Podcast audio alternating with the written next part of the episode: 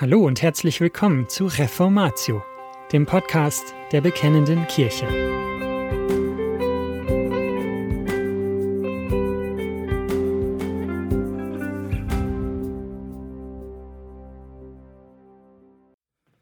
Das Einander in der Gemeinde von Ludwig Rühle aus dem Jahr 2012. Anmerkung zu 1. Thessalonicher 5, 11 bis 15. Gebote und Ermahnungen für das Zusammenleben in der Gemeinde sind in der Bibel oft an einem Schlüsselwort zu erkennen, einander. In Griechisch heißt das Allelus. Die Zusammenfassung und die Basis für alle 57 Einandergebote gibt Jesus selbst seinen Jüngern eindrücklich mit auf den Weg in Johannes 13, Vers 34. Liebt einander, wie ich euch geliebt habe. Dieses Einander greift auch der Apostel Paulus in seinen Briefen immer wieder auf und macht deutlich, was es konkret bedeutet, so auch im ersten Brief an die Thessalonicher. Die Gemeinde in Thessalonich war eine sehr junge und eifrige Gemeinde. Obwohl der Apostel sie frühzeitig verlassen musste, weil ihm selbst nachgestellt wurde, blieb sie standhaft im Glauben. Paulus lobt die Thessalonicher dafür. Bei ihnen lief es gut, Neben einigen kleineren Problemen, die in dem Brief zur Sprache kommen, fordert er die Gemeinde vor allem dazu auf, nicht stehen zu bleiben. Wie jede Gemeinde, so stand auch diese Gemeinde in der Gefahr, sich mit dem Erreichten zufrieden zu geben. Doch wenn die Bibel von unserem Glaubensleben oder auch von unserem Gemeindeleben spricht, geht es stets um Wachstum. Niemals dürfen ein Christ oder auch eine Gemeinde stehen bleiben, sondern sie sind aufgerufen zu wachsen. Wir sollen Christus immer ähnlicher werden. Und darum sind in diesem Brief an vielen Stellen Lob und Ermahnung eng miteinander verbunden. Zum Beispiel, weiter nun, liebe Brüder, bitten und ermahnen wir euch in dem Herrn Jesus, dass ihr in dem noch zunehmt, was ihr von uns empfangen habt, nämlich wie ihr wandelt und Gott gefallen sollt. 1. Thessalonicher 4, Vers 1, vergleiche auch Vers 9 und 10. Christen werden sich nie zurücklehnen in der Haltung, sie hätten genug Fortschritte gemacht. Wir brauchen nicht zu verzweifeln, auch nicht in ein falsches Verdienstdenken zu geraten, aber wir sollten uns auch nicht zufrieden geben und uns auf einem Status quo ausruhen. Das gilt umso mehr, wenn es in der Gemeinde Nöte, Fragen, Zweifel und Ängste gibt.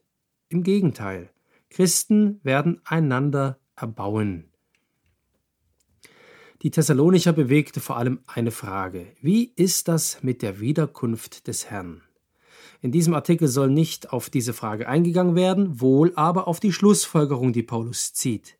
Wenn Christus wiederkommt und wenn wir durch ihn vor dem Zorn Gottes gerettet werden und Erlösung empfangen haben, dann hat das Konsequenzen für unser Leben. Er schreibt in 5 Vers 11, Darum ermahnt einander und erbaut einer den anderen wie ihr auch tut. Mit anderen Worten, wir sind dazu aufgerufen, die uns verbleibende Zeit zu nutzen, um uns gegenseitig zu unterstützen und zu fördern. Seelsorge ist eine Aufgabe der ganzen Gemeinde. Der Apostel Paulus spricht hier die ganze Gemeinde an. Alle sollen einander ermahnen und erbauen. Frage, warum ist das so etwas Besonderes? Antwort, weil man in der Gemeinde häufig in die Versuchung gerät, das Ermahnen und Erbauen nur ganz bestimmten Gemeindegliedern zu überlassen, zum Beispiel nur den Ältesten. Oder andersherum, einige Gemeindeglieder, meistens die Ältesten, beanspruchen dieses Gebiet allein für sich. Vielleicht wird noch deutlicher, worum es hier geht, wenn wir statt ermahnen oder erbauen den Begriff Seelsorge üben verwenden. Ermahnen und erbauen sind zentrale Begriffe, die zur Seelsorge gehören. Im Unterschied zu diesen Begriffen findet sich das Wort Seelsorge so nirgends in der Bibel. Stattdessen wird das, was wir heute als Seelsorge bezeichnen, mit Begriffen wie ermahnen, trösten, ermuntern und so weiter beschrieben. Diese Worte stehen wiederum sehr häufig im Zusammenhang mit dem erwähnten einander. Das heißt, Seelsorge ist kein Spezialgebiet für Älteste. Seelsorge geht uns alle an. Wir alle sollen einander, wo es nötig ist, ermahnen und, was immer erforderlich ist, erbauen. Wir alle sind von Gott zu diesem gegenseitigen Dienst berufen. Damit das ganz praktisch wird, erwähnt Paulus an dieser Stelle noch einmal die Gemeindevorsteher und deren Aufgaben. Er erklärt, wie das rechte Verhältnis zu ihnen sein soll. Die Aufgabe der Ältesten und die rechte Haltung ihnen gegenüber. Älteste sind kein Beiwerk für Gemeinden. Sie sind nicht einfach nur Motivierer, Trainer oder Gottesdienstgestalter. Sie arbeiten nicht nur für die Gemeinde, sondern auch an der Gemeinde. Ihre Aufgabe im Besonderen ist es, die Gemeinde durch die Predigt aufzuerbauen und zu ermahnen. Wir bitten euch aber, ihr Brüder, dass ihr diejenigen anerkennt, die an euch arbeiten und euch im Herrn vorstehen und euch zurechtweisen. Diese Aussage über die Ältesten ist darum wichtig, sowohl für Älteste als auch für Gemeindeglieder. Älteste müssen sich der besonderen Verantwortung bewusst sein, für die und an der Gemeinde zu arbeiten. Wörtlich steht hier sogar, dass sie sich für die Gemeinde abmühen. Ihr Dienst beinhaltet nicht nur die Gemeinde am Leben und den kirchlichen Alltag einigermaßen am Laufen zu halten, sondern sie sollen die Gemeinde auferbauen. Sie sollen sie voranbringen. Sie werden genau dafür ihre ganze Kraft einsetzen. Gemeindeglieder werden diesen Dienst anerkennen.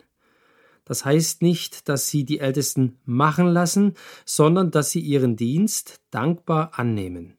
Älteste tun ihre Arbeit nicht, um sich selbst zu profilieren, um Macht zu erlangen, jedenfalls sollten sie dies nicht tun, sondern der Apostel Paulus sagt, sie stehen der Gemeinde im Herrn vor. Mit anderen Worten, sie dienen der Gemeinde, sodass der Herr Jesus profiliert, verherrlicht und groß gemacht wird.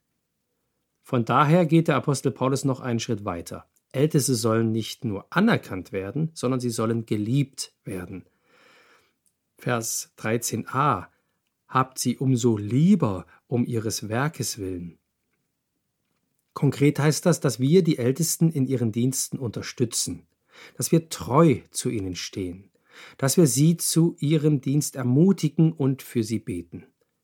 Gelegentlich heißt es allerdings auch, dass man den Mut aufbringt und ihnen Vorschläge für ihre Arbeit macht und notfalls mit ihnen über ihre Fehler oder Fehlentwicklungen spricht. Aber Gemeindeglieder sollen keinen Groll, keinen Ärger gegen die Ältesten aufkommen lassen. Auch die Ältesten sollen keinen Groll gegen verschiedene Gemeindeglieder am Herzen hegen weil sie vielleicht kritisiert wurden, sondern sie sind aufgerufen, einander zu unterstützen und zu lieben. Darum beendet der Apostel diesen Einschub zu den Ältesten mit dem Gebot, haltet Frieden untereinander. Wir halten fest, Älteste haben spezielle Aufgaben und Verantwortung, und zwar im Lehren und im Leiten. Daneben ist natürlich auch die Seelsorge, ermahnen, trösten, ermuntern und so weiter eine vorrangige Aufgabe der Ältesten, aber es ist eben nicht eine ausschließliche Aufgabe der Ältesten. Weil es Aufgabe aller Gemeindeglieder ist, spricht Paulus jetzt erneut alle Gemeindeglieder konkret zu diesem Thema an. Der gegenseitige Dienst der Gemeindeglieder. Das Wort Gemeindeglied macht eigentlich schon deutlich, worum es geht. Wir sind keine Gemeindekonsumenten, sondern Glieder an einem Leib. Jedes Glied hat eine Aufgabe, die für den ganzen Leib wichtig ist. Darum ist es gleichzeitig von den anderen Gliedern des Leibes abhängig. Wir sehen das schön im Bild des Leibes im 1. Korinther 12. Wir alle sind Gemeindeglieder und nicht Gemeindegebraucher. Darum sollen wir alle einander dienen. Der inspirierte Apostel erwähnt hier mehrere Dinge. Wir ermahnen euch aber, liebe Brüder, weist die Unordentlichen zurecht. Tröstet die Kleinmütigen, tragt die Schwachen, seid geduldig gegen jedermann, seht zu, dass keiner dem anderen Böses mit Bösen vergelte, sondern jagt allezeit dem Guten nach untereinander und gegen jedermann. 1. Thessalonicher 5, 14 bis 15. Weist die Unordentlichen zurecht. Wer ist hier gemeint? Unordentlich ist eigentlich ein militärischer Begriff. Ein Soldat, der nicht im Schritt marschiert, weil er herumlungert, ist unordentlich. Der konkrete Grund dieser Erwähnung war wohl, dass einige Gemeindeglieder nicht angemessen für ihren eigenen Lebensunterhalt arbeiteten, sondern die Gastfreundlichkeit ihrer Mitchristen ausnutzten und ihnen auf der Tasche lagen. Das war nicht nur für die Gastgeber, sondern vor allem für die Gemeinde nach außen hin schädlich. Außenstehende konnten zu der Einschätzung kommen, dass die christliche Gemeinde Faulheit und Ausschweifung unterstützt. Jeder von uns hat die Aufgabe, einen Mitchristen, der ein ungeordnetes Leben führt, besonders wenn sein Glaubensleben in Unordnung gerät, zu ermahnen und auf den rechten Weg zu weisen. Tröstet die Kleinmütigen, tragt die Schwachen. Die Kleinmütigen sind Gemeindeglieder, die von Ängsten und Zweifeln verfolgt werden. Vielleicht sind es Zweifel über ihre Errettung, vielleicht ist es Verzweiflung über verschiedene Sünden in ihrem Leben, in allen diesen Fällen haben wir den Auftrag, Christi Trost zu spenden. Dies geschieht durch Zuhören, durch ein Wort Gottes, durch Gebet, auch indem man eigene Glaubenserfahrungen weitergibt. Vor allem ist es nötig, dass man versucht, die Ängste und Zweifel unseres Bruders oder unserer Schwester wirklich nachzuvollziehen und zu verstehen.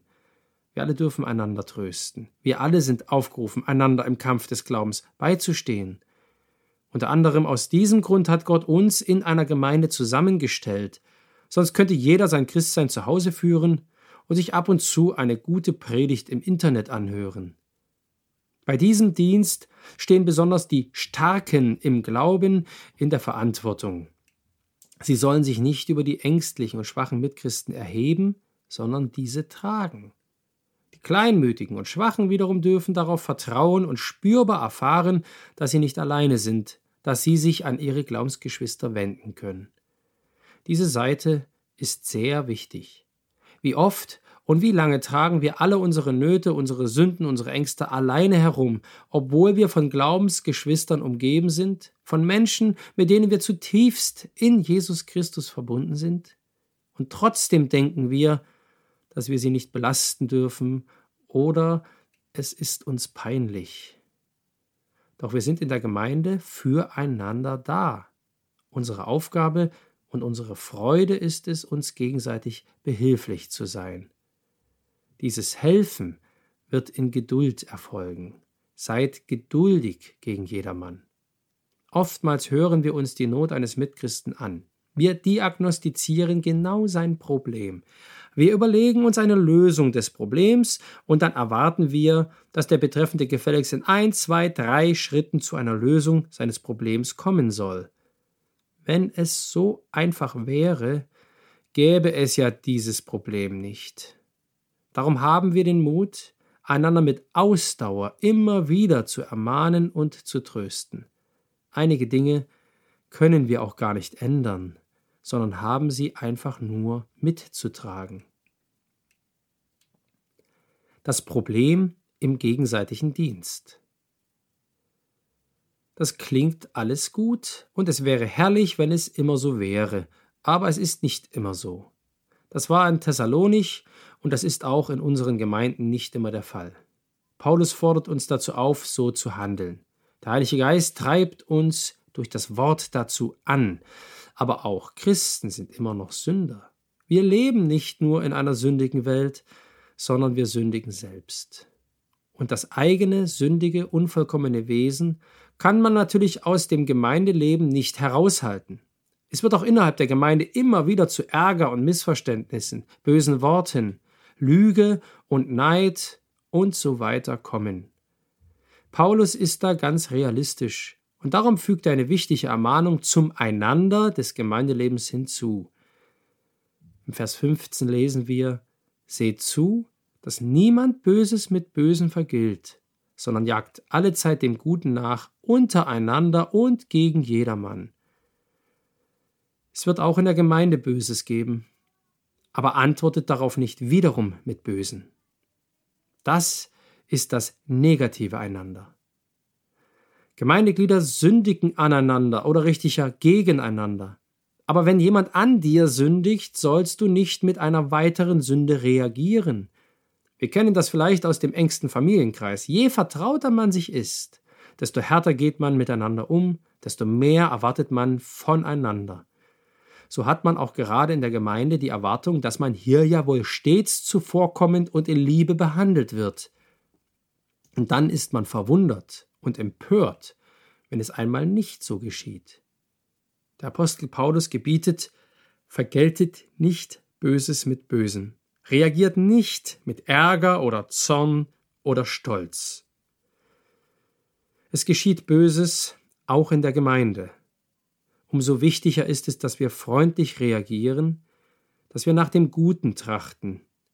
Hier vernehmen wir sogar, wir sollen dem Guten nachjagen.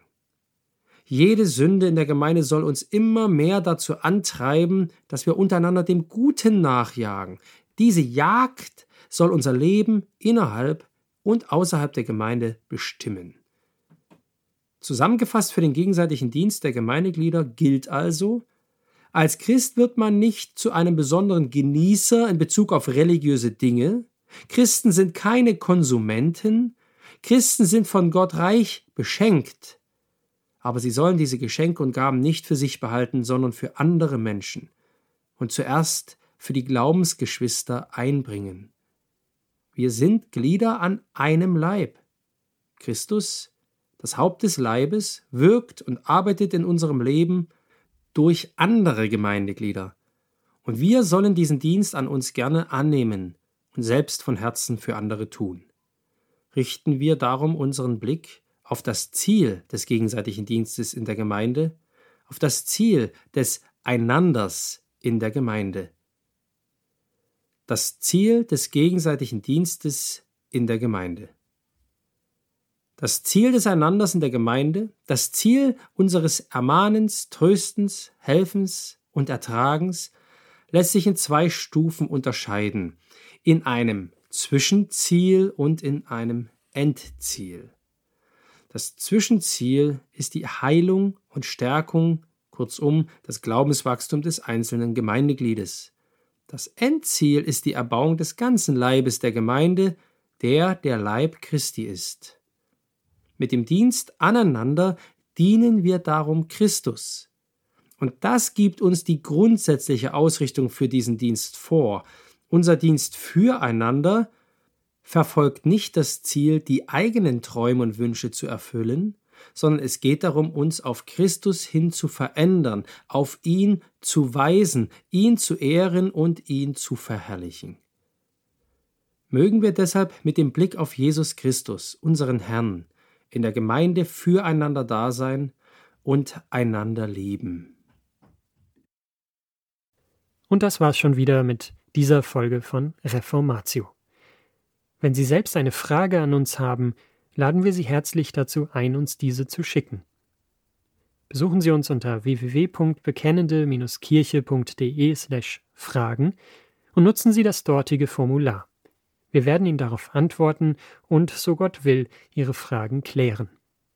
Außerdem können Sie auf der Seite der Bekennenden Kirche wie gewohnt die Beiträge aus der BK lesen, die Zeitschrift abonnieren und unsere Arbeit mit einer Spende unterstützen. Alle Links finden Sie auch in der Beschreibung dieser Folge des Podcasts.